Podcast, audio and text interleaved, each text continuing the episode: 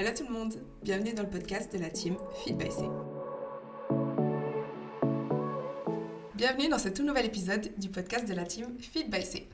Alors, je suis Chloé, donc la fondatrice de la team Feed by C, et aujourd'hui je suis accompagnée de Colomba, qui est donc notre psy au, sein de la team, euh, donc psychologue et psychothérapeute.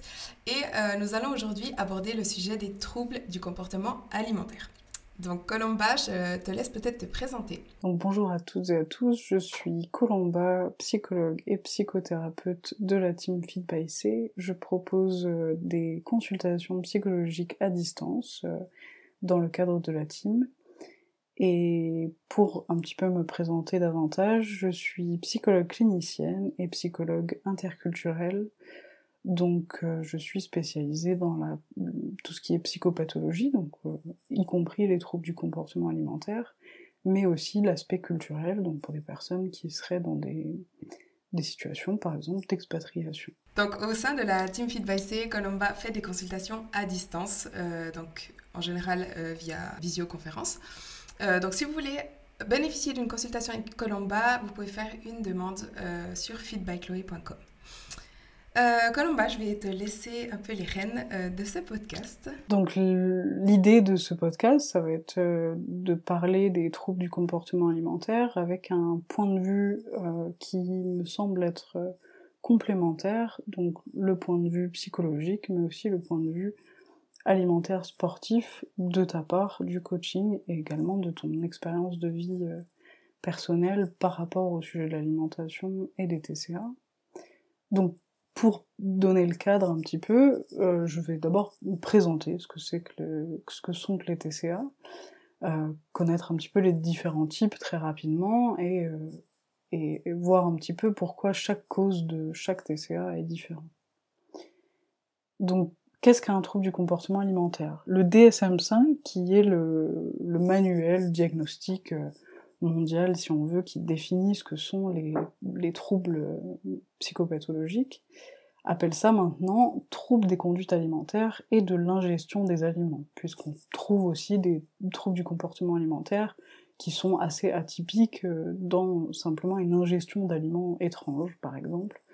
Donc ça c'est pour cadrer un petit peu le nom. Qu'est-ce que c'est? C'est un comportement dysfonctionnel qui concerne la nourriture et la manière de s'alimenter régulièrement, pour comprendre un petit peu ce que sont les troubles du comportement alimentaire, on les rapproche des addictions comportementales, puisque euh, elles viennent répondre de manière assez compulsive à une problématique le plus souvent interne, psychologique, mais qui peut être aussi une problématique alimentaire, sociale, euh, physiologique. Dans les TCA, on trouve trois catégories, les restrictifs, les hyperphagiques donc euh, qui s'apparentent couramment à la boulimie, et également les atypiques, comme j'ai pu le dire, dans lesquels on met un peu tous ceux qu'on n'a pas réussi à caser dans les deux autres catégories. Les TCA, c'est important de le souligner, ils sont toujours associés à un mal-être, à une souffrance, et très souvent aussi à un état anxieux et ou dépressif.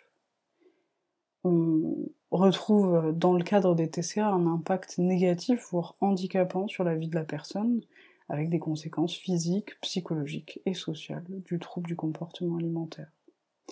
Chaque TCA est différent. Les trois principaux qu'on retrouve aujourd'hui, les plus représentés dans la population, c'est l'anorexie, la boulimie, qui sont les plus connus, et aussi l'hyperphagie, qui sont donc des crises de compulsion alimentaire euh, le plus souvent sans comportement compensatoire, donc pas de vomissement, pas de sport à outrance, mais on peut aussi retrouver des comportements compensatoires, dans ce cas-là, on sera plus dans le cadre de la boulimie. Il y en a beaucoup d'autres, et je pense que celui qu'on va citer aujourd'hui qui nous intéresse, c'est peut-être l'orthorexie, qui est donc le fait de se donner tellement de règles alimentaires pour essayer de manger sain qu'on finit par manger de moins en moins et par euh, supprimer des fréquentations, des lieux de, vie, euh, d'aller au restaurant c'est plus possible, ça devient de plus en plus handicapant pour la personne. Ensuite, comme je le disais tout à l'heure, chaque cause est différente. Les troubles du comportement alimentaire, très souvent, pas toujours, mais la plupart du temps, ils surviennent après une perte ou une prise de poids, qu'elle soit volontaire ou non, très souvent suite à un régime c'est un peu un élément déclencheur du trouble du comportement alimentaire. Il peut être lié ou non à une situation physiologique particulière, ça peut être à la suite d'une maladie, mais ça peut être aussi très souvent lié à la faim. On a fait un régime, on, se met dans une situation de faim, donc soit on poursuit ce comportement restrictif, soit au contraire on va tomber dans des comportements de, compulsion alimentaire, d'hyperphagie, pour euh, bah, réguler cette sensation de faim tout simplement, et réussir à, gérer son alimentation de manière compulsive et addictive malheureusement. Le plus souvent, un trouble du comportement alimentaire, ça vient comme une possibilité de gestion d'un mal-être, un outil de régulation émotionnelle, d'une certaine manière. Donc, euh, tes, troubles du comportement alimentaire, Chloé, tu en as parlé plusieurs fois sur ton compte Instagram, dans tes vidéos YouTube, et notamment sur le premier podcast euh, de la série. Donc moi, j'aurais aimé que tu puisses euh, revenir pour que ça puisse parler à tout le monde sur ta propre expérience de ces difficultés alimentaires. Donc notamment le fait que ça ait commencé par exemple par une perte de poids, ben, il y aura aussi plein de plein d'éléments. Donc peut-être je te laisse euh, exprimer comme euh, comme tu le souhaites cette expérience de vie qui a été difficile pour toi. Mhm, totalement.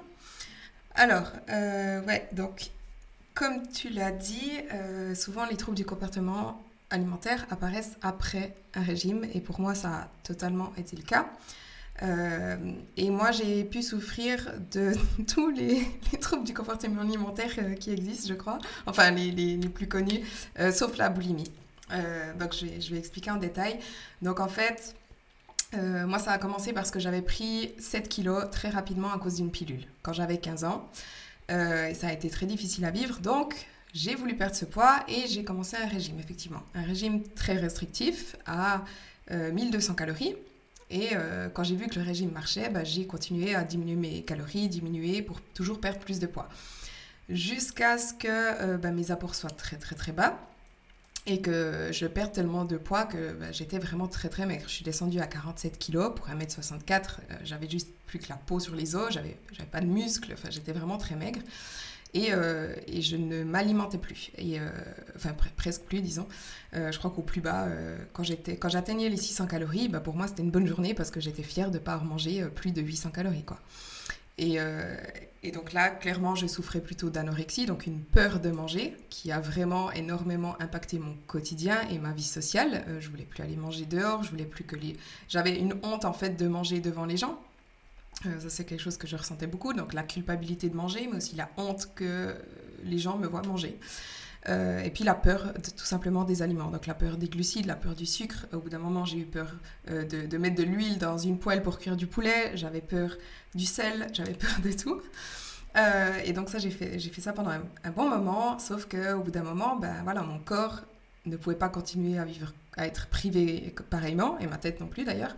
Et j'ai commencé à faire des crises d'hyperphagie. Donc voilà, une perte de contrôle totale face à la, nourriture et à avoir des crises où je, mangeais mais absolument tout ce que je trouvais.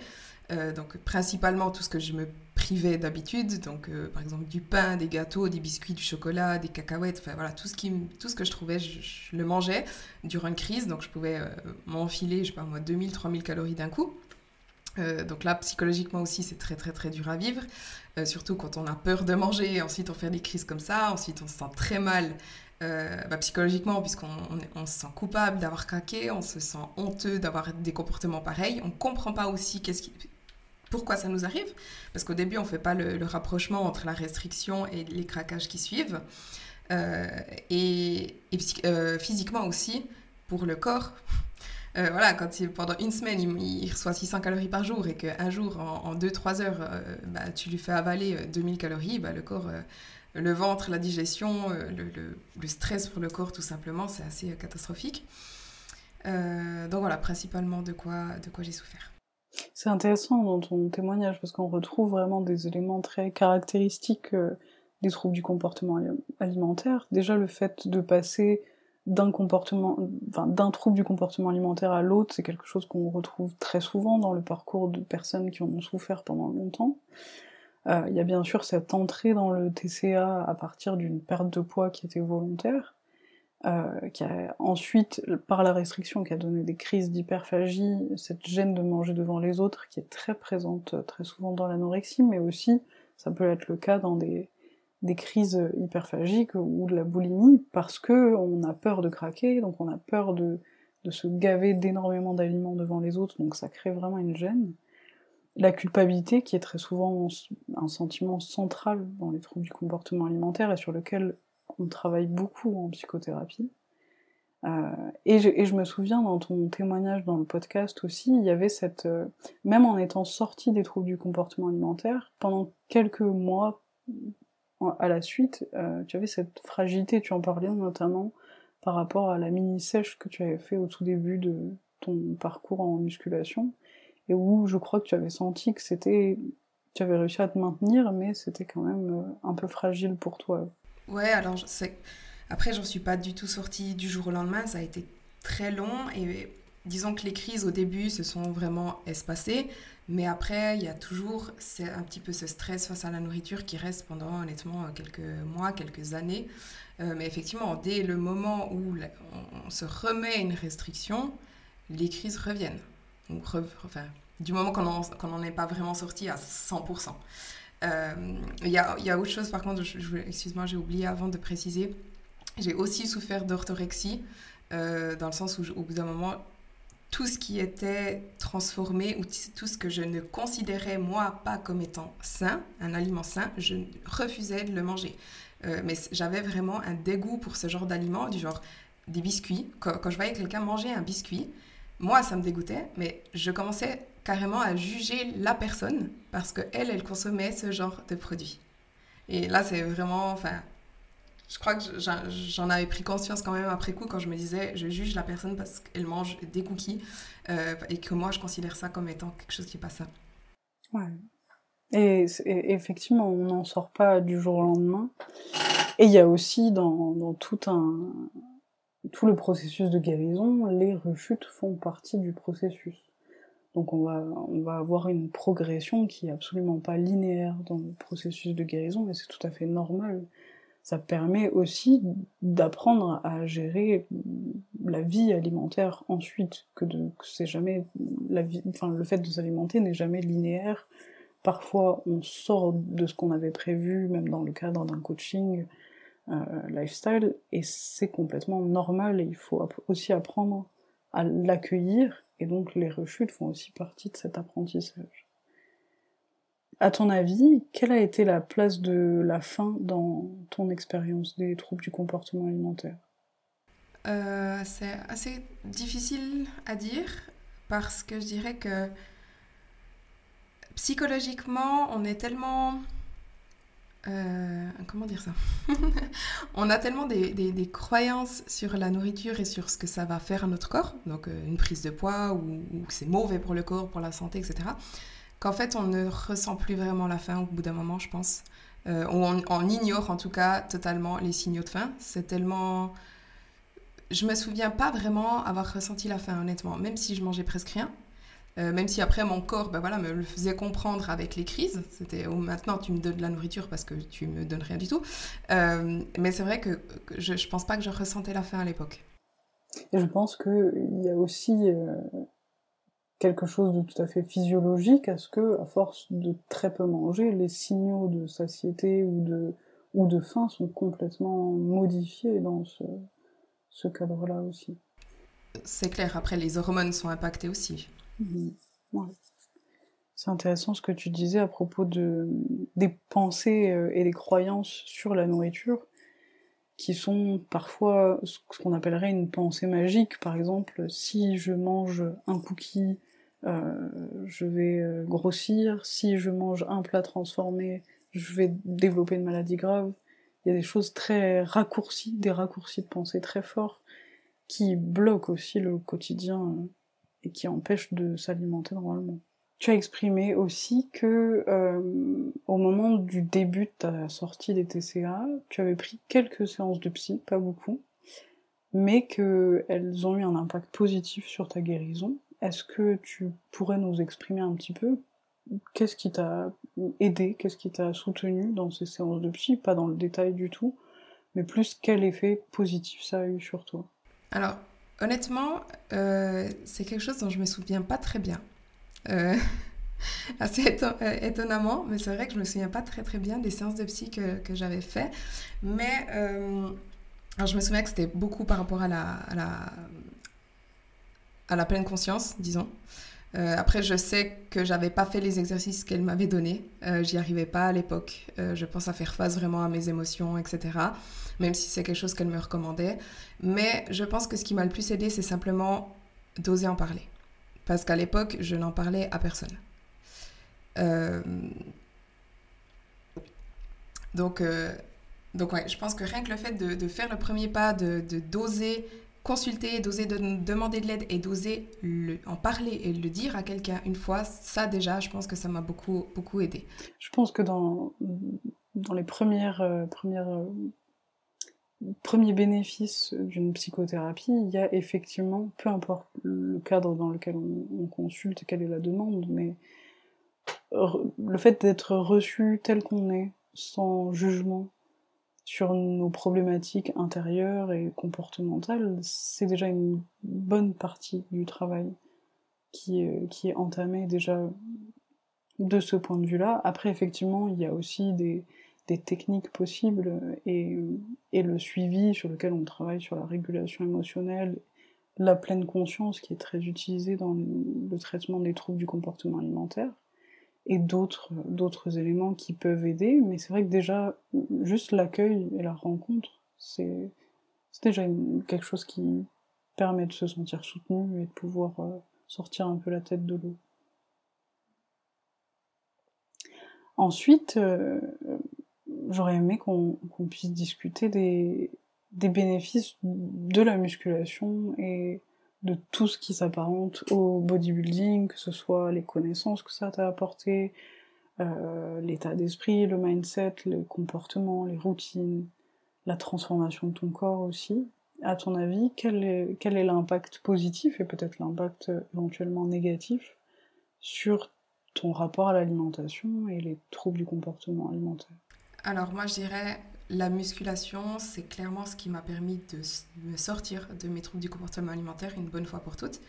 Euh, dès le moment où j'ai compris que pour avoir le corps que je voulais, il fallait pas que je m'affame et que je fasse d'autant plus de cardio et que je brûle toujours plus et en fait que je sois simplement plus maigre parce que c'était ça dans ma tête c'était pour avoir le corps un beau corps ou un corps euh, que selon euh, ce qu'on imagine comme étant un beau corps, euh, il faut que je sois toujours plus maigre, plus maigre, plus maigre. Et en fait, j'ai compris que le problème, c'est pas mon gras, euh, mais qu'au contraire, il fallait simplement que je prenne du muscle et surtout que pour prendre du muscle, il fallait que je mange. Il fallait que je mange plus et il fallait bah, que je fasse de la musculation aussi, mais surtout que je mange. Et ça, ça a vraiment été un immense, immense déclic à l'époque.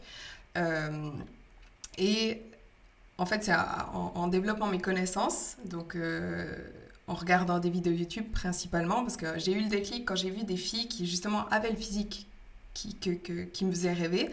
Euh, quand je les ai vues dans leurs vidéos YouTube manger tout ce que je m'autorisais pas, donc manger du pain, manger des patates, manger du riz, manger des gâteaux, euh, bah, principalement les glucides, mais manger, manger vraiment en grosse quantité. Je me disais, ces filles, elles mangent 2000 calories, comment c'est possible qu'elles aient ce corps? Et ça, ça, m'a vraiment fait le déclic. Et ensuite, de m'intéresser d'autant plus sur la nutrition, la musculation en, m'éduquant, donc en regardant d'autres vidéos YouTube, en, lisant des articles, etc., que j'ai vraiment compris comment ça fonctionnait en fait et à quel point euh, bah, ce que je faisais déjà c'était très très mauvais pour mon corps, pour ma santé physique, pour ma santé mentale, euh, mais que rien que pour obtenir le physique que je voulais, il, fallait que je me nourrisse. Donc euh, ouais, la musculation ça m'a aidé à commencer disons, à, vraiment m'y mettre. Enfin, de, ce, déclic-là, voilà, m'a aidé à me mettre à la musculation. Et c'est vrai qu'au début, ben voilà, c'était dans le but d'obtenir le corps que je voulais. Donc c'était presque purement physique. Euh, mais quand j'ai commencé, j'ai quand même directement accroché, j'ai beaucoup aimé. Et, euh, et plus j'aimais ça, plus j'avais envie d'y aller, plus je voyais des progrès, enfin j'ai commencé à avoir des progrès, etc. Donc ça a continué à me motiver. Mais au fil de ma pratique, le plus gros changement a été psychologique. J'ai vraiment pris confiance en moi. La musculation m'a permis de prendre confiance en moi. De me sentir beaucoup mieux. Enfin, après, le fait de me nourrir plus aussi a impacté ben, mon humeur, mes hormones. J'ai retrouvé une certaine santé. Enfin, j'ai repris du poids. Euh, mais honnêtement, la plus grosse transformation, même si les gens ne voient quasiment que la transformation physique, la transformation psychologique, mentale, c'est la plus grande. Je, pense en, effet que bon, toute, toute pratique sportive est bénéfique pour la santé mentale. Et et je trouve que ce qui est très, très positif dans la musculation, comme dans toute pratique sportive, mais peut-être davantage dans la musculation, c'est le, le fait que les, les progrès, pas physiques, mais de performance, surtout les premières années de pratique, et la première encore plus, sont vraiment chiffrés très rapidement. Ce qui fait que ça donne un feedback très rapide sur l'investissement qui est donné à la salle de sport. Et je pense que c'est quelque chose qui soutient assez facilement l'estime de soi. Ensuite, euh, effectivement, être confronté à des corps qui sont beaucoup plus musclés, beaucoup plus remplis que ceux qu'on peut voir dans d'autres médias euh, qui sont souvent plus minces, je pense aussi que ça a un impact euh, énorme sur notre représentation de ce que peut être et doit être un corps féminin. Donc une prise de recul par rapport au comportement qu'on doit avoir pour avoir le corps souhaité. Après, je pense que tu, le sais autant que moi, le fait de se fixer des objectifs et de mettre en place euh, le, comportement pour les réussir et réussir à les atteindre, c'est quelque chose qui est très positif pour l'estime de soi je pense que la, musculation participe beaucoup à, soutenir ce processus-là et donc euh, apporte une, fierté d'une certaine manière de pouvoir accomplir ce qu'on s'est fixé d'accomplir, qui est positif et qui nous permet de, de se sentir mieux avec soi-même. Ensuite, il y a effectivement ce changement de vision de la nourriture, où la nourriture devient plus un ennemi, mais au contraire euh, un moyen d'atteindre ses objectifs. Je pense que c'est une chose très importante quand on, pendant des années, on a, perçu, on a perçu la nourriture comme quelque chose de dangereux, quelque chose qui allait forcément conduire à une prise de poids, prise de poids associée à quelque chose de très négatif. Donc je pense que c'est effectivement une pratique qui soutient beaucoup et qui permet d'accompagner un processus de guérison de manière très intéressante. Totalement. Je dirais aussi ce qu'on, ce qui apporte, euh, c'est le lâcher prise en fait par rapport à, la, à, l'alimentation. c'est qu'on accepte de, on se libère en fait de toutes les règles et toutes les restrictions qu'on s'imposait. Oui, tu parlais aussi dans, dans le podcast et même dans, dans, tout ton parcours, à chaque fois que tu l'abordes, de cette phase où euh, tu as enfin réussi à lâcher prise euh, par rapport à la nourriture, qui a été le moment de réelle progression dans tes performances, dans ta prise de masse musculaire. Et donc je trouve aussi quelque chose qui t'a apporté le regard que euh, ben, manger plus, ça a énormément d'aspects positifs sur ta propre liberté, mais aussi sur des progrès sportifs et physiques, esthétiques. Du coup, je pense qu'on peut, on peut euh, se diriger vers euh, les bénéfices qu'un coaching euh, sportif et alimentaire peut avoir sur euh, une personne souffrant de TCA. Peut-être tu as des, exemples euh, de ta propre pratique à aborder? Ouais, totalement. Alors, on a. Bah, en fait, ce qui est assez compliqué avec le coaching, c'est que au début, on ne se rend pas tout à fait compte de la relation que les personnes ont vraiment avec la nourriture et ça arrive que durant le coaching ou, au début du coaching, on se rend assez vite compte que la nourriture est euh, problématique pour la personne. Et euh, en général, c'est dans ces cas-là et là où on arrive vraiment à aider, c'est quand les personnes se restreignent beaucoup trop, euh, ont fait des régimes toute leur vie et ont toujours voulu perdre du poids mais n'y arrivent pas et du coup elles se restreignent beaucoup. Ensuite elles, vont, elles, font, bah, elles craquent et du coup elles font le yo-yo, enfin des choses comme ça. Euh, et elles ont aussi un petit peu peur, elles, savent, elles sont perdues en fait avec la nourriture, elles ont peur de manger, elles mangent pas beaucoup parce qu'elles ont peur de prendre du poids. Euh, certaines sont déjà en surpoids, donc elles n'ont pas envie de prendre encore plus de poids, etc. Et dans ce cas-là, euh, on, est, on, peut très très très souvent aider tout simplement en augmentant les apports. donc en leur disant maintenant, il faut que tu manges plus. Et quand on leur les fait manger plus, en général assez progressivement pour ne pas leur faire peur et puis pour que le corps suive, parce que c'est vrai que si on augmente trop rapidement les apports, la personne risque de prendre vite du poids et puis ça va, c'est pas le but non plus hein, pour la personne non plus. Mais voilà, on augmente gentiment les apports et en fait, euh, bah, on remarque que vu qu'elles elles ne sont plus aussi privées, leur corps plus, ne ressent plus cette restriction, euh, bah, déjà elles, sont beaucoup plus adhérentes au protocole, donc elles ont plus de craquage. Et, euh, et, du coup, elles ont des apports très très stables et euh, ça leur permet vraiment de maintenir leur poids tout en améliorant leur relation avec la nourriture, puisque voilà, elles ont beaucoup plus de flexibilité, elles se permettent de manger, elles mangent des choses qu'elles ne s'autorisaient plus depuis des années peut-être. Euh, elles retrouvent, euh, je sais pas peut-être une vie sociale, elles se permettent d'aller au restaurant, etc. Donc clairement, fait au final, ce qu'on appelle une reverse diet, c'est souvent très très très positif pour quelqu'un qui a un petit peu des, soucis au niveau de la relation avec la nourriture. Euh, cela dit, je pense aussi qu'on a certaines limites. Euh, certaines personnes ont, souffrent vraiment de troubles du comportement alimentaire et euh, on peut essayer de leur faire manger plus, mais ça n'aide pas plus que ça. Peut-être parce qu'elles ont tellement peur qu'elles ne suivent pas vraiment le protocole qu'on leur donne. Et, et, et ça, c'est que la cause du trouble du comportement alimentaire est plus profond et plutôt psychologique. Et là, nous, en tant que coach nutrition, on a nos limites et, euh, et là c'est justement le rôle d'un psy euh, d'aider de, cette personne. Enfin la, personne, faut qu'elle demande plutôt l'aide d'un psy voilà, pour trouver la cause de ces, ces, TCA et, euh, réussir à s'en sortir. Mmh, complètement. Et effectivement, le, le, le, coaching est un accompagnement qui est global, comme, comme vous l'avez, j'imagine, présenté dans le podcast qui est sorti aujourd'hui, euh, notamment nutritionnel, et donc le fait d'être accompagné sur la nourriture, de se décharger aussi du contrôle alimentaire qui est central dans les troubles du comportement alimentaire, ça peut permettre de, de, se, de se, rassurer et de pouvoir euh, avoir un, un, un réel lâcher-prise sur, euh, sur le contrôle alimentaire, ce qui est très positif. Il y a aussi un soutien psychologique régulier, qui n'est pas le même que celui d'un psychologue évidemment, mais qui est quand même une présence euh, et une, aide quotidienne dans le coaching qui me semble être important et qui peut être quelque chose sur lequel la personne va pouvoir s'appuyer. Mais effectivement, les troubles du comportement alimentaire sont des psychopathologies, donc elles sont, euh, elles nécessitent une prise en charge psychologique. Et puis aussi, euh, certains coachs sont à l'inverse clairement dangereux et peuvent avoir un impact extrêmement négatif sur les comportements alimentaires, voire déclencher des troubles du comportement alimentaire. Totalement. Alors ça, moi, j'en ai eu... Euh, j'en ai été témoin. J'en ai été vraiment témoin avec toutes les...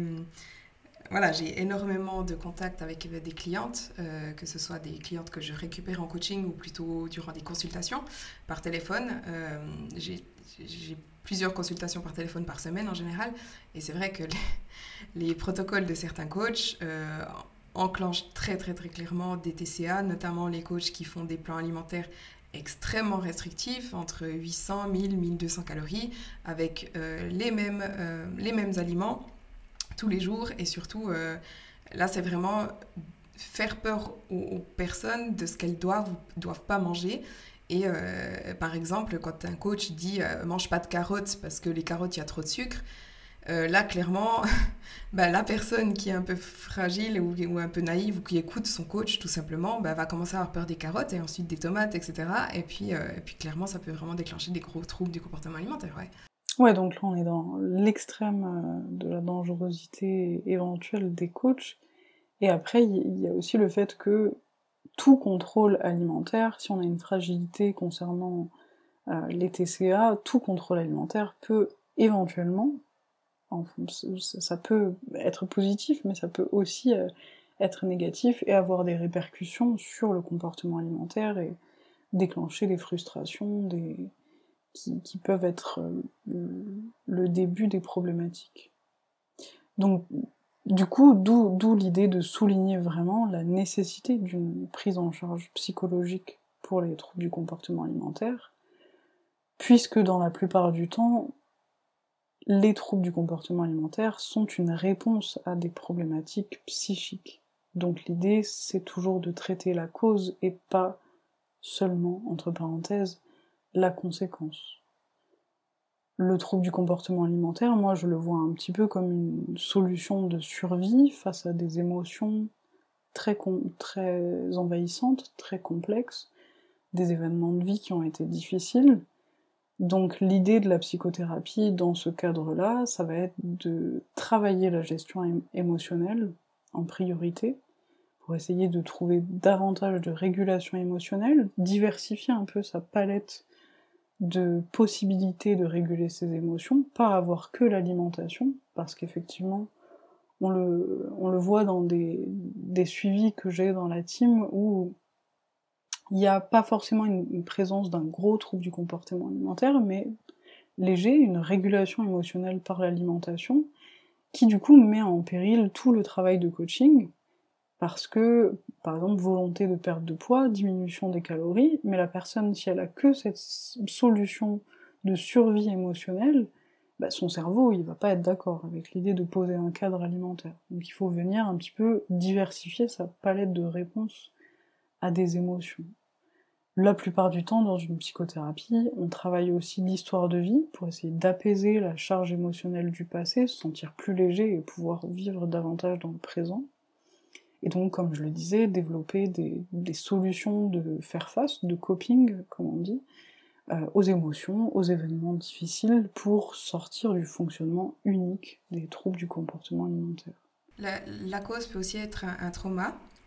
Oui, complètement les traumatismes, finalement, c'est quelque chose de pas aussi classique qu'on le pense dans la pensée commune.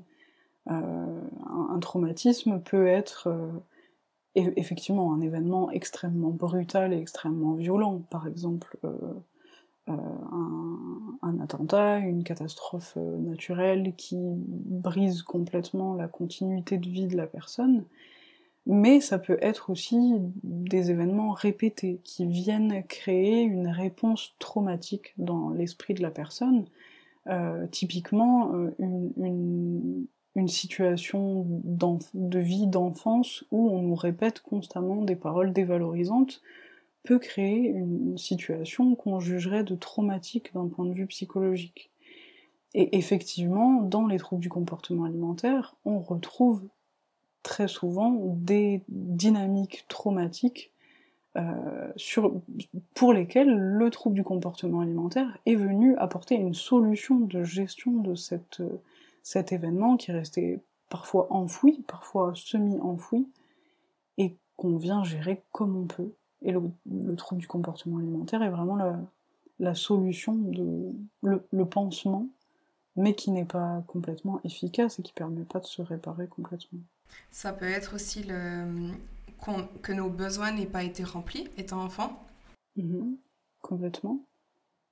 Un petit peu pour, pour revenir sur cette, euh, cette idée de, de multiplication de petits événements traumatiques, le fait de pas avoir euh, ces besoins, alors un peu sur, la pyramide des besoins, bien sûr que si on a nos propres besoins matériels, de sécurité, de, de, survie, donc alimentaire, le fait d'être euh, dans un d'avoir un toit, d'être dans un environnement sécurisant, euh, ça, et, protégé, ça peut effectivement constituer un trauma, que ce soit sur une courte période de vie ou pendant toute la durée de l'enfance et de l'adolescence.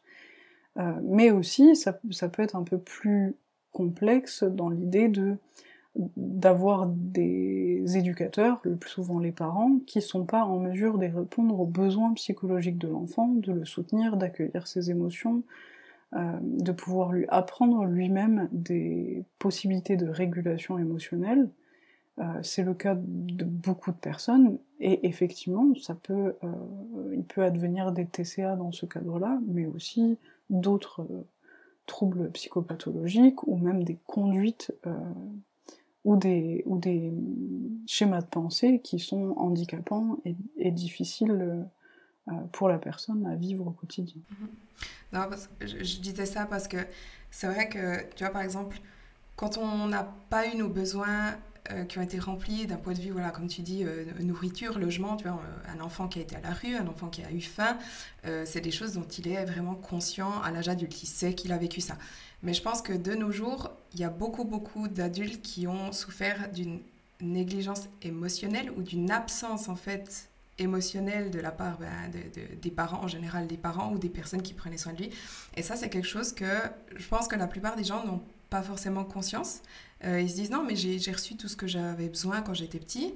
Euh, mes parents m'ont toujours tout, tout offert et en fait, ils se rendent pas compte que peut-être que les parents n'étaient pas là euh, émotionnellement.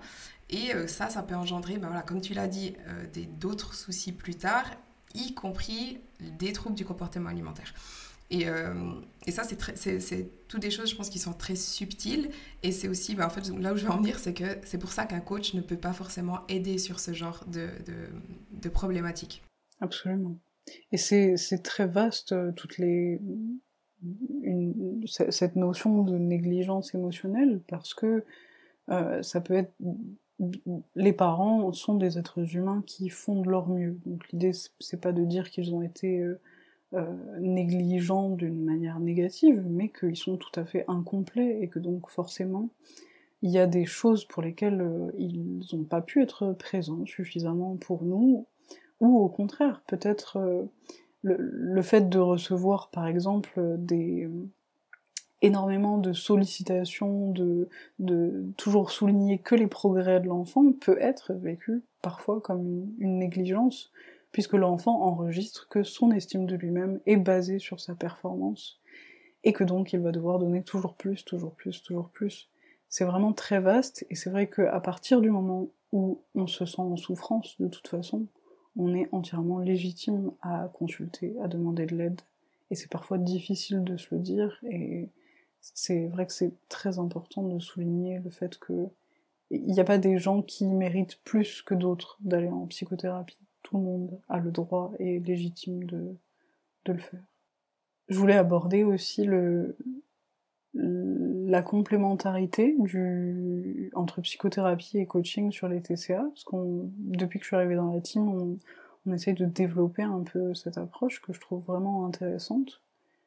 Euh, donc déjà, je trouve que c'est une collaboration professionnelle très riche parce que ça permet d'avoir une vision beaucoup plus complète, holistique de la personne je trouve aussi que la, gestion du coaching et le fait de, s'investir dans un coaching en tant que client, ça soutient l'estime de soi, le fait, encore une fois, de respecter ses objectifs, et donc ça participe au mieux-être, qui est donc un soutien pour le travail psychothérapeutique, et le fait d'avoir un avis psychologique permet aussi de respecter la réalité psychique pour le coach, et donc de vraiment travailler au plus précisément pour les, pour les clients et les clientes.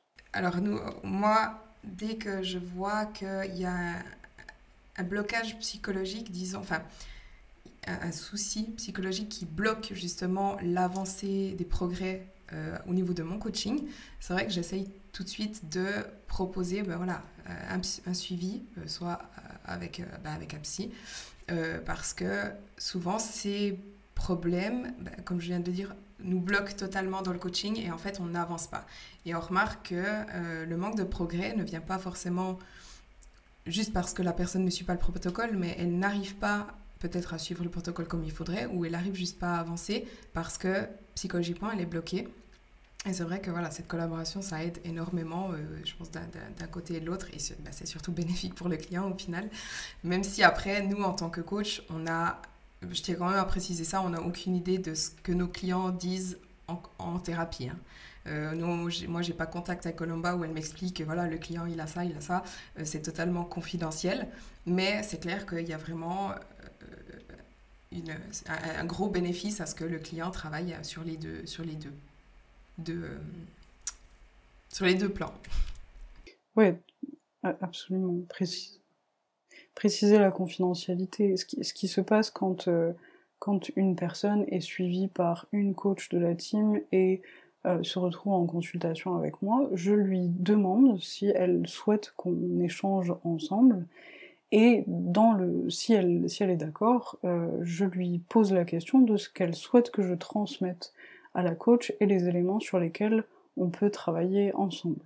Donc vraiment, tout ce qui est dit en psychothérapie entièrement confidentiel, et d'ailleurs c'est le cas aussi de ce qui est dit en, dans le cadre du coaching et ce qui est travaillé. Donc l'idée c'est que vraiment la personne soit actrice également de cette collaboration euh, et choisisse ce qui est communiqué et ce qui ne l'est pas. Effectivement, ça permet, si, si on, on collabore, de pouvoir euh, prendre en compte cette, cette réalité-là et de, euh, de pouvoir travailler sur les dynamiques de changement comportementaux, les freins qu'il peut y avoir, les, processus d'auto-sabotage aussi, euh, au-delà de, de, la question seule des troubles du comportement alimentaire, donc de pouvoir finalement fluidifier le travail de coaching euh, et, de, et également tout ça, enfin je trouve vraiment qu'il y, y, a une idée de cercle vertueux, que les deux se nourrissent euh, complètement. Ouais, totalement, pour, pour qu'au final le client soit le le plus et le plus de succès en fait euh, dans, dans, son coaching, dans l'atteinte de ses objectifs et aussi dans son bien-être euh, physique, psychologique. Donc pour conclure, faites-vous accompagner si vous en ressentez le besoin, que ce soit d'un point de vue du coaching, mais aussi surtout en tout cas de ma place euh, de psychologue, euh, si vous ressentez une souffrance, un blocage, un questionnement des doutes sur lesquels vous ressentez le besoin ou l'envie de travailler. Faites-vous accompagner, ça peut être par moi, mais ça peut être aussi par quelqu'un d'autre. L'idée c'est de se sentir bien avec son thérapeute, donc vraiment n'hésitez pas, dès que vous en ressentez le besoin, faites-vous accompagner. Moi c'est ce que je dis toujours, hein. tout le monde, euh, je pense que tout le monde pourrait bénéficier d'une thérapie. Donc, euh, comme tu dis, si vous, en si vous en ressentez le besoin, n'hésitez vraiment pas euh, à, à, consulter. Merci Chloé pour ton partage d'expérience qui était très riche, qui a permis d'étayer un petit peu tout ce propos sur les TCA. Et je suis super contente d'avoir fait le premier podcast. Merci, euh, bah merci à toi, hein, Colomba, pour, pour ce podcast. Merci à tout le monde pour votre écoute. N'oubliez pas de vous abonner au podcast pour ne pas manquer les prochains épisodes. On espère que cet épisode vous a plu. Si c'est le cas, n'oubliez pas de lui donner une note et de le partager sur les réseaux sociaux. Et à bientôt dans un nouvel épisode.